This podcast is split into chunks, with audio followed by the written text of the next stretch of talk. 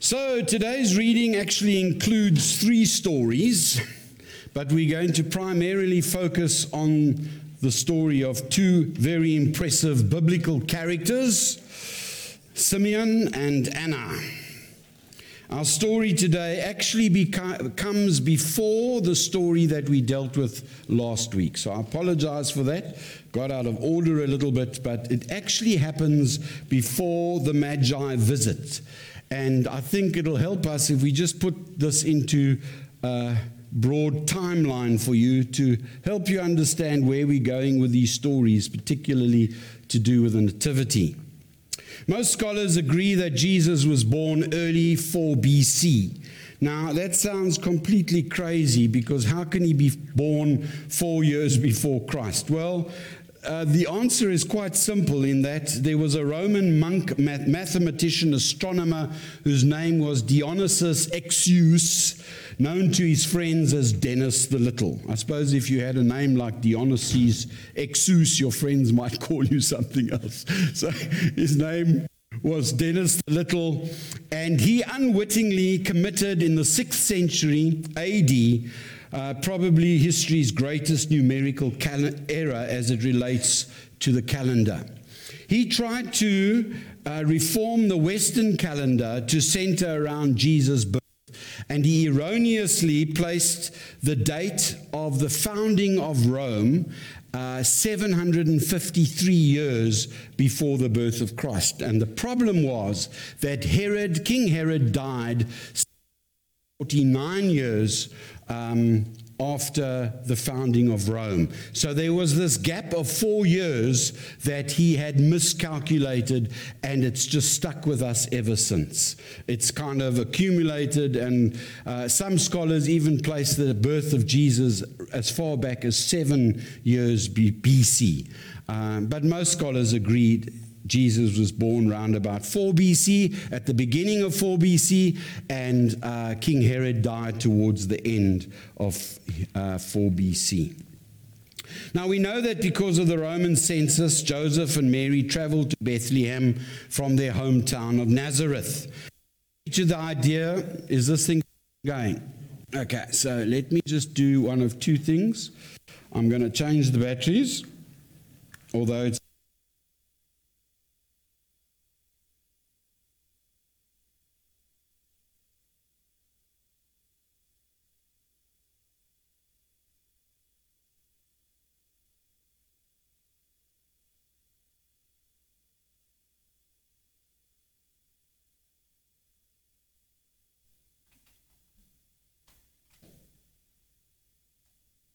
sound guy too.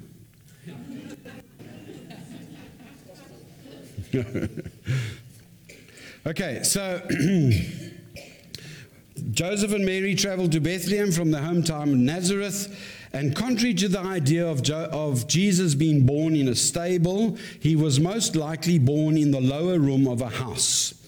Uh, the Bible declares there was no room in the kataluma, is the word. The only other time in the Greek New Testament where that word kataluma is used is used when Jesus held his Last Supper in the kataluma, the upper room which would also have been called the guest room. Those first century houses, most of them were like double story houses.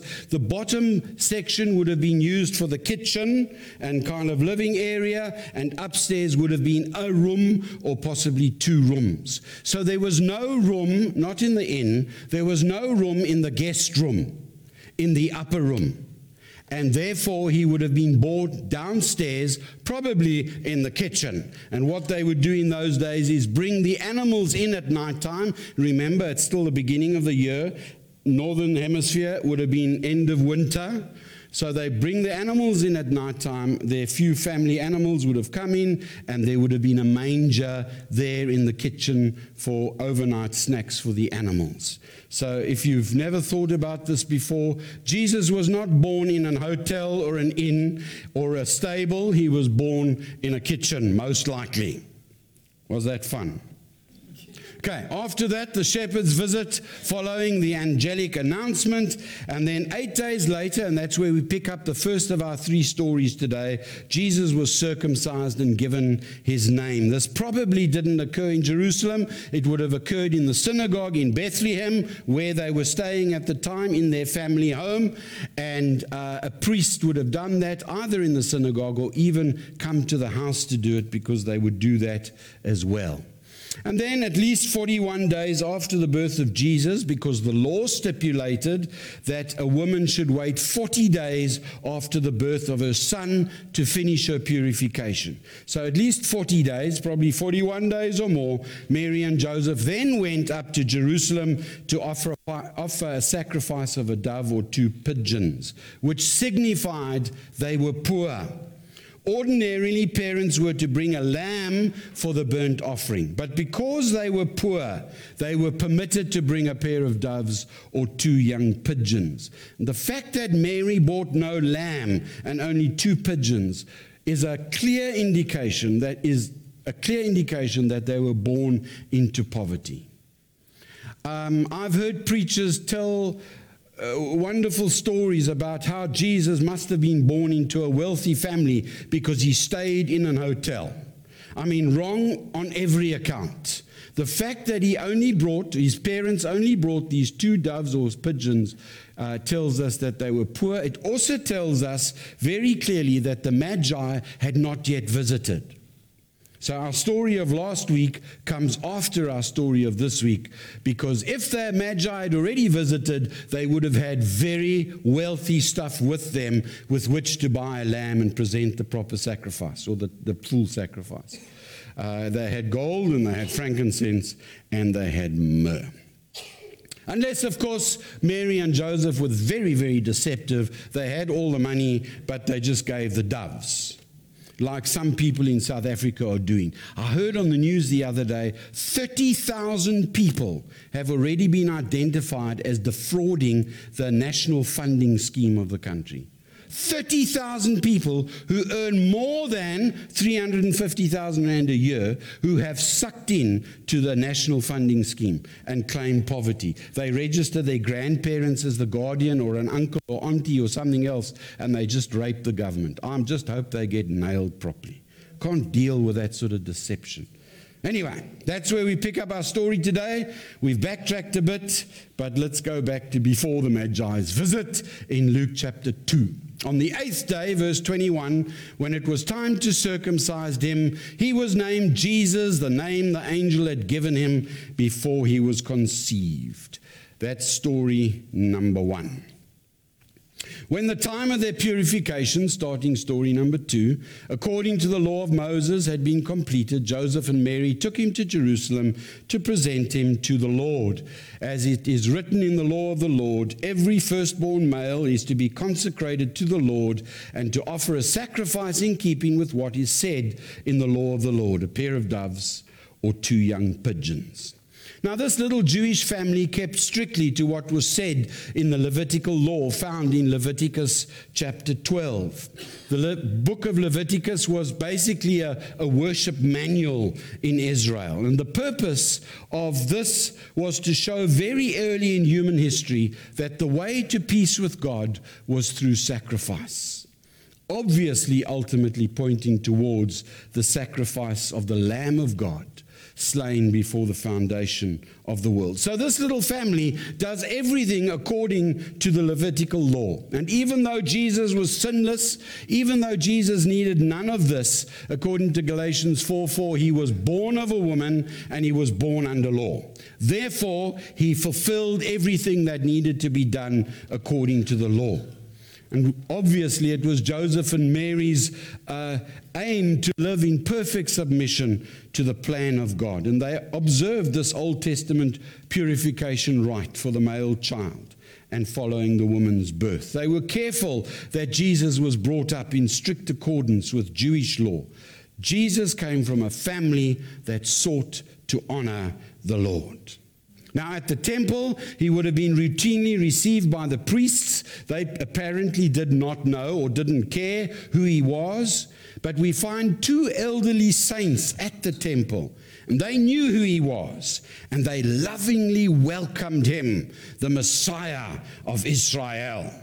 And our lesson today centers around those two. Let's read from verse 25 now.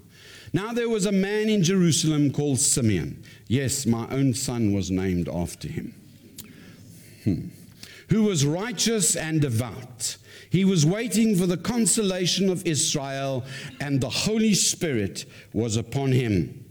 It had been revealed to him by the Holy Spirit that he would not die before he had seen the Lord's Christ.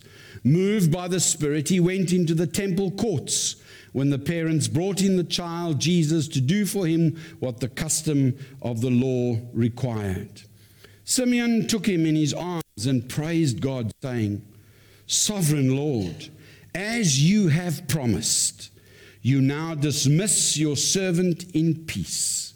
For my eyes have seen your salvation, which you have prepared in the sight of all people, a light for revelation to the Gentiles and for glory to your people Israel. The child's father and mother marveled at what was said about him.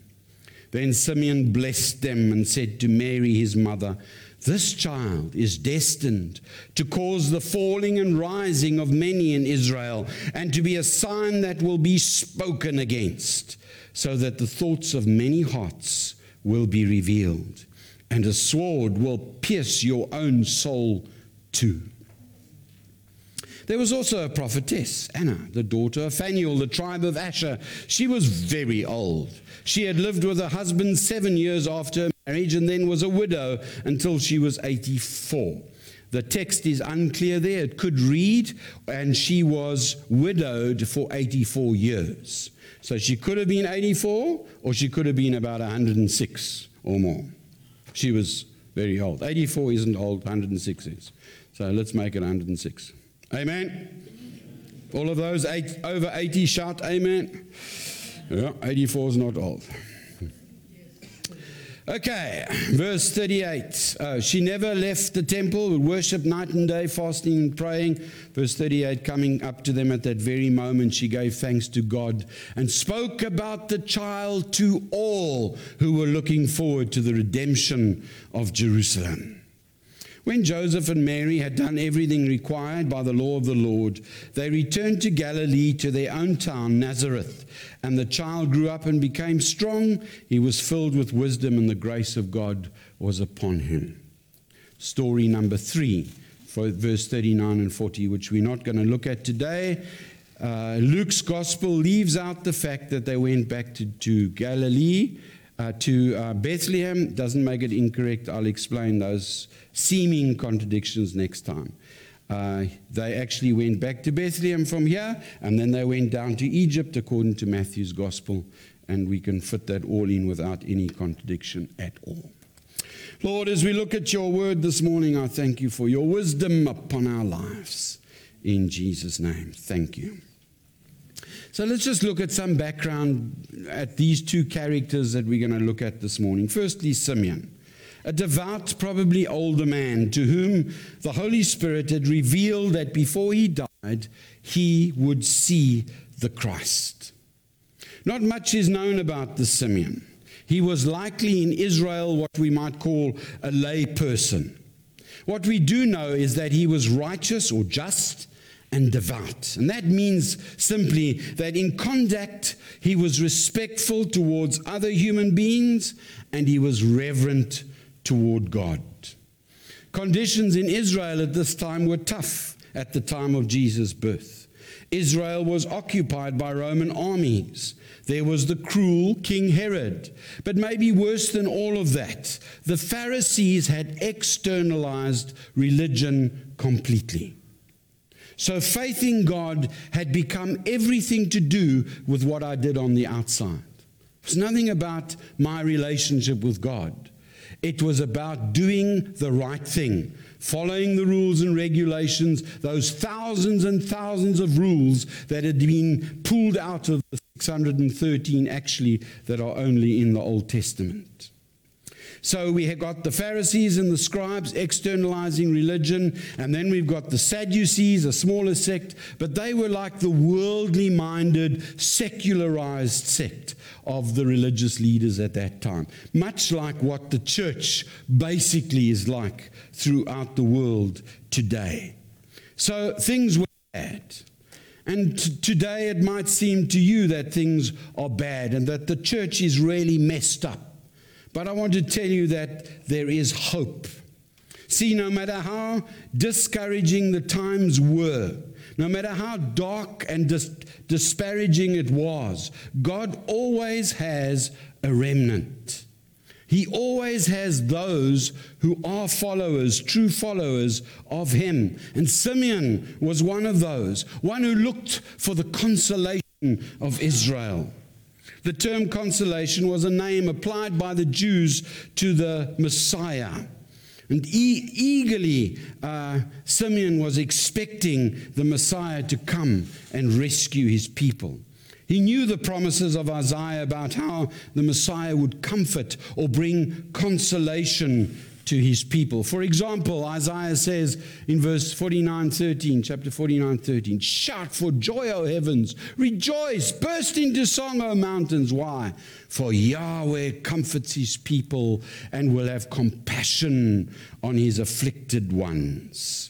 Isaiah 52 9, burst into songs of joy together, you ruins of Jerusalem. Why? For the Lord has comforted his people, consoled his people. He has redeemed Jerusalem. Isaiah 66 13, as a month, mother comforts her child, so I will comfort you, and you will be comforted or consoled, Jerusalem.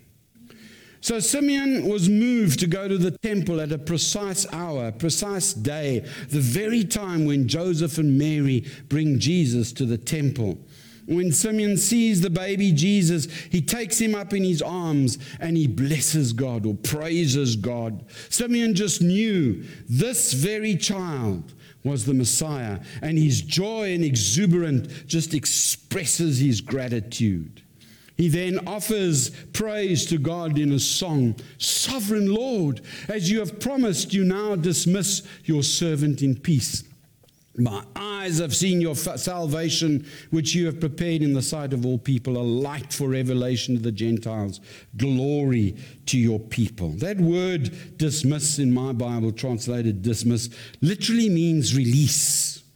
So Simeon, now that he saw the Messiah, was asking to be relieved of his earthly duties. He was saying, I've seen it. I don't need to see anything else.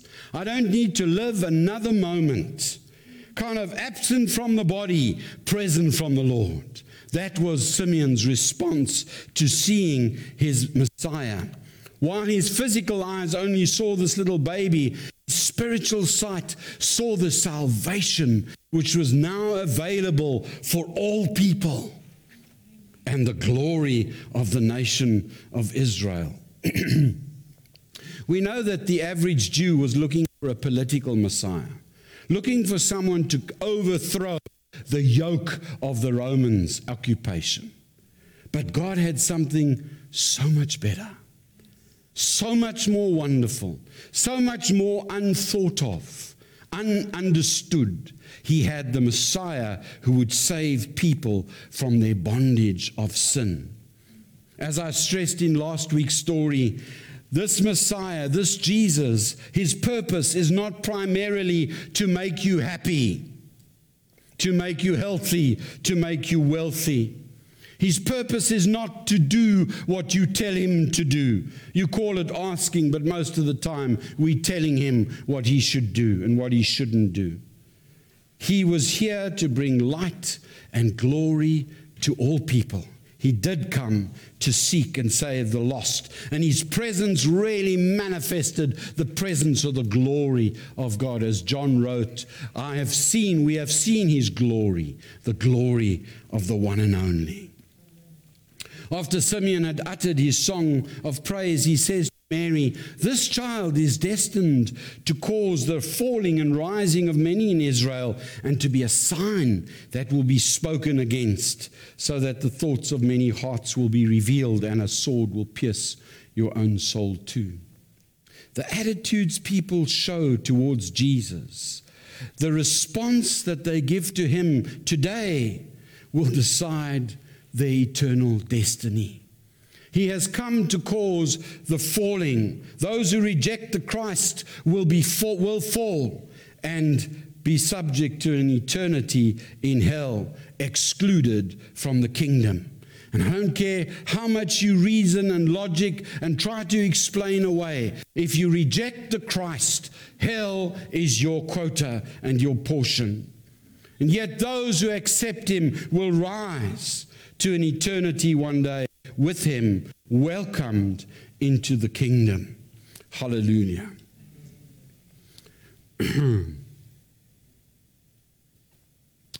I was reading a story this morning, not this morning, this week. I've just got to remember if I mess it up, I'll read it again and come and tell you the proper one. But it was one of these stupid things that this couple was planning to get married, and they had this horrific car accident, and they were both killed, unfortunately, in this car.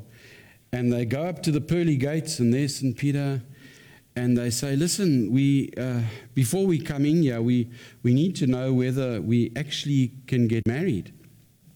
Because we weren't married on earth, and we'd love to get married. And. Uh, so St. Peter goes off into heaven and he comes back looking very disheveled and upset and stressed and all the rest of it a long time later. And he says, uh, the people, the couple said to him, What's wrong? You know, why, why is this such a big issue? He says, uh, Divorces we can deal with. We've got a few lawyers up here, but I couldn't find a priest anywhere.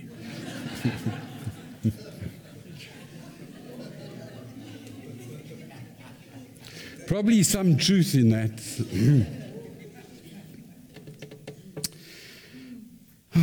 Jesus, in speaking of himself in Matthew 21 44, says, He who falls on the stone will be broken to pieces. When we get to see our sinfulness, when we get to see ourselves as we really are, when we fall into the hands of Jesus, it's got to break us into pieces. But I would much rather by far, far in a million eternities be broken to pieces before my Savior than have my Savior fall on top of me. Because he says, He on whom it falls will be crushed. It's that simple. then Simeon also says that Jesus was a sign to be spoken against. I mean, even a casual reading of the gospel accounts illustrate how Jesus was slandered by his own people. But just think about Jesus today. Think how easy it is to talk about the man upstairs. But mention Jesus, and the person you're talking to will just shut up, shut down have nothing to do with you. The world doesn't want to know about Jesus. Jesus is the one, the, one stumbling point for people across the, the, the religious spectrum. You talk about Jesus and it becomes an issue. Amen? That just happens. so he is. He is a sign to be spoken against, used as a swear word most of the time. Then Simeon turns to Mary and talks about that sword piercing your own soul too. Just imagine this helpless baby would soon become the suffering and dying Messiah. And that sword which Mary would experience would be the pain of seeing her son dying on that cross. Anyway, that's Simeon. Some background to Anna before we get to our lessons, and they're short, so don't get upset. We are told that Anna was a widow. she was married for seven years and then her husband died. She was the daughter of Phanuel, the tribe of Asher, and thus from Galilee. Just the mention of the fact of her lineage says that she probably came from quite an important family, something of distinction. she was in the temple courts day and night worshiping God. So she didn't have to be prompted like Simeon was to move to the temple. She was just there. That's what she did day and night, worshiping God through fasting and through prayer, longing for the redemption promised through the Messiah. She was at least 84 years old, and as I mentioned, but she never ceased to hope, maybe 106 years old. She was faithful in interceding for others. Her age did not deter from serving the Lord. In fact, verse 38 indicates that she was an evangelist in a sense. She spoke about the child to all who were looking forward to the redemption of Israel. This was a woman who could have been bitter through sorrow. She could have been bitter. She could have been a Skinnerbeck. She could have been uh, all sorts of things, but she wasn't. She was a woman of character and worth, and she was there when they brought Jesus to the temple. What lessons can we learn this morning? Lesson number one, I've already referred to it. God always has a remnant. God has a faithful, believing people reserved for Him even in the darkest of times. And as we see this world grow steadily darker, doesn't mean we're on the losing side, we're on the winning side. But as we see the falling away, as we see the love of most growing cold, it's easy for us to become discouraged, and we mustn't do that because God always reserves for himself a remnant, even in the darkest of times. Romans chapter 11 says, God did not reject his people whom he foreknew. Don't you know what the scripture says in the passage about Elijah? How he appealed to God against Israel. Lord, they've killed your prophets and torn down your altars. I'm the only one left, and they're trying to kill me. Remember that story of Elijah feeling so dreadfully sorry for himself? Verse 4 And what was God's answer? I have reserved for myself 7,000 who have not bowed the knee to Baal. So, too, at the present time, Paul writes, there is a remnant chosen by grace. And if by grace, then it is no longer works. If it were, grace would no longer be grace. Let me tell you that the gates of hell will never prevail against the church. There is always someone left. There was a Lot in Sodom. There was an Obadiah in Ahab's household. There was a Daniel in Babylon. There was a Jeremiah in Zedekiah's court. And there was a Simeon in Jerusalem. And I'm hoping that there is, whatever your name is, in King William's Town today. See, the true church may be scattered, it may be divided, but it will never die. God keeps a remnant for himself. And I want you to be encouraged this morning. After you've answered the question, Am I part of that remnant? Lesson number two the fear of death flees in the presence of Messiah. Simeon, for me, is an example of how a believer can be delivered from the fear of death. When he saw the Messiah, he was ready to be released from the limitations of the physical body and allowed to go to his eternal home. Now you can release me, Lord. Dismiss me. I mean, he didn't even have the full picture like we've got the full picture this side of the cross. But that was enough. That foretaste, that baby whom he knew was the Messiah, was enough for him to say, Release me, let me go. Sounds like the song.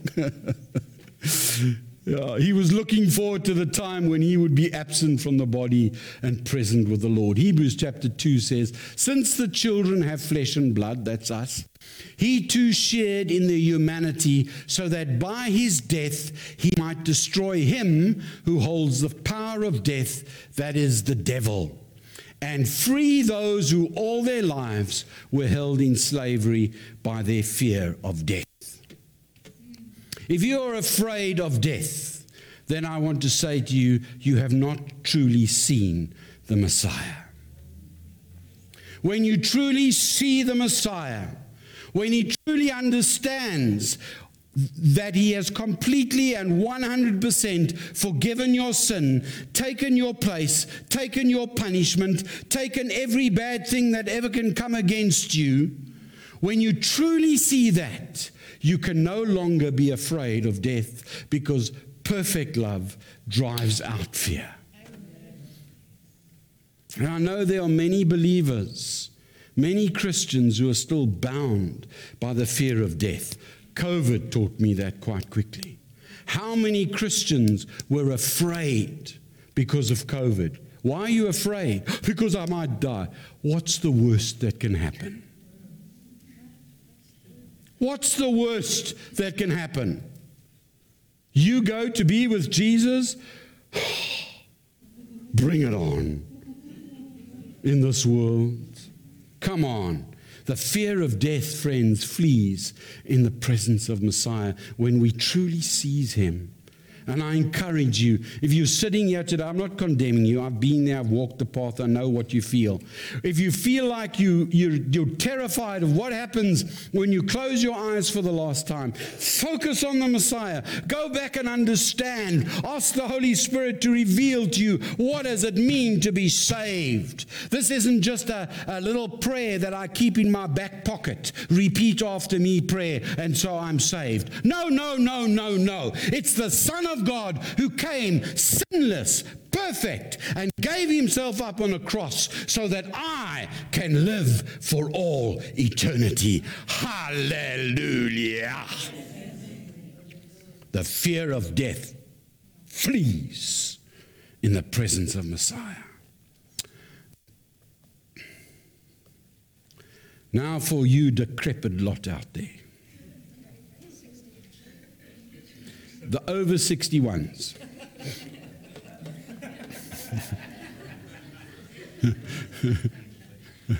no, no, no. I don't care if you're 20. There are some 20 year old decrepits. Uh, when I look at Margaret, at, I won't tell you her age, but you know, come on. Some, some are just at like at 60 they are decrepit. At 50 they're decrepit. And I use it as an excuse. Oh, I've got this, this, this, this, that. That's why I can't ever serve the Lord because of da, da, da, da, da. Anna was very old, and she could have used her age as an excuse not to be involved, not to care, but thankfully she did not. See, there is work in the kingdom for those who are very far along in years. Here's Adam, Adam, Anna spending her time in prayer, in praise, proclaiming the truth about a Messiah. What a blessed way to spend your time in your declining years. Older people today are often freed up by retirement to pursue ministry in a way that they could not when they were still employed.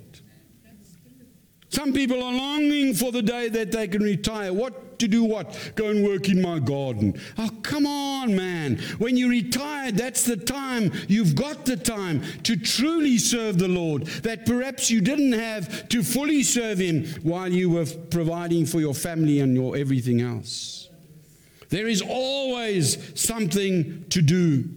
Always something to do including ongoing prayer and fasting, etc., etc. Be encouraged by Psalm 92, which says, The righteous will flourish like a palm tree. They will grow like a cedar of Lebanon planted in the house of the Lord. They will flourish in the courts of our God. They will still bear fruit in old age. They will stay fresh and green proclaiming, The Lord is upright. He is my rock, and there's no wickedness in him. Amen. Amen. Come on, man. Throw away those proverbial walking sticks. I'm not saying you don't need a walking stick, but that walking stick that's preventing you from walking in your spirit, throw it away in Jesus' name and start getting involved. If Anna can do it at a hundred and something years old, you can do it at whatever age you're at now. Hallelujah. Age is an excuse, it's never a barrier. God's word promises you greenness and freshness and bearing fruit, probably more than before you got to so called old age. My last little lesson this morning keep watching and waiting. He's coming. Sometimes it feels like he's just not coming. I mean, let's face it, there was a period of 400 years that God never said a thing. They call it the intertestamental period. So, from the last time in the Old Testament that God ever said anything to his people through a prophet, and the New Testament, when God started talking again, there seemed to be this silence of 400 years. I mean, just like, is the Messiah coming? Will the Messiah ever come? This book that we've been believing, is it true? Is it valid? Is there really a Messiah? Could have been lots of things. So don't give up. I know that for many of you today, that hope still beats loudly. As the darkness around deepens and the moral and spiritual decay becomes more pronounced, this remnant of God's people are still looking for another prophetic fulfillment the coming, the second coming of the Lord Jesus Christ. That day when he returns in great power and great glory. Matthew 24, Jesus said, Nobody knows that day or hour, not even the angels in heaven, nor the Son, but only the Father. If you don't understand that, Jesus is speaking in his humanity on earth when he says he didn't know. Verse 37 As it was in the days of Noah, so it will be coming at the coming of the Son of Man. For in the days before the flood, people were eating and drinking, marrying and giving in marriage, up to the day Noah entered the ark. They knew nothing about what would happen until the flood came and took them all away. This is how it will be at the coming of the Son of Man. Two men will be in the field, one will be taken and the other left. Two women will be grinding with a handmill, one will be taken and the other left. Therefore, keep watch. You do not know what day your Lord will come. But understand this if the owner of the house had known at what time of night the thief was coming, he would have kept watch and would not have let his house be broken into. So you also must be ready, because the Son of Man will come at an hour when you do not expect him. Friends, keep watch. You do not know when he's coming. We don't know. We can see the signs. We can see what's happening around us.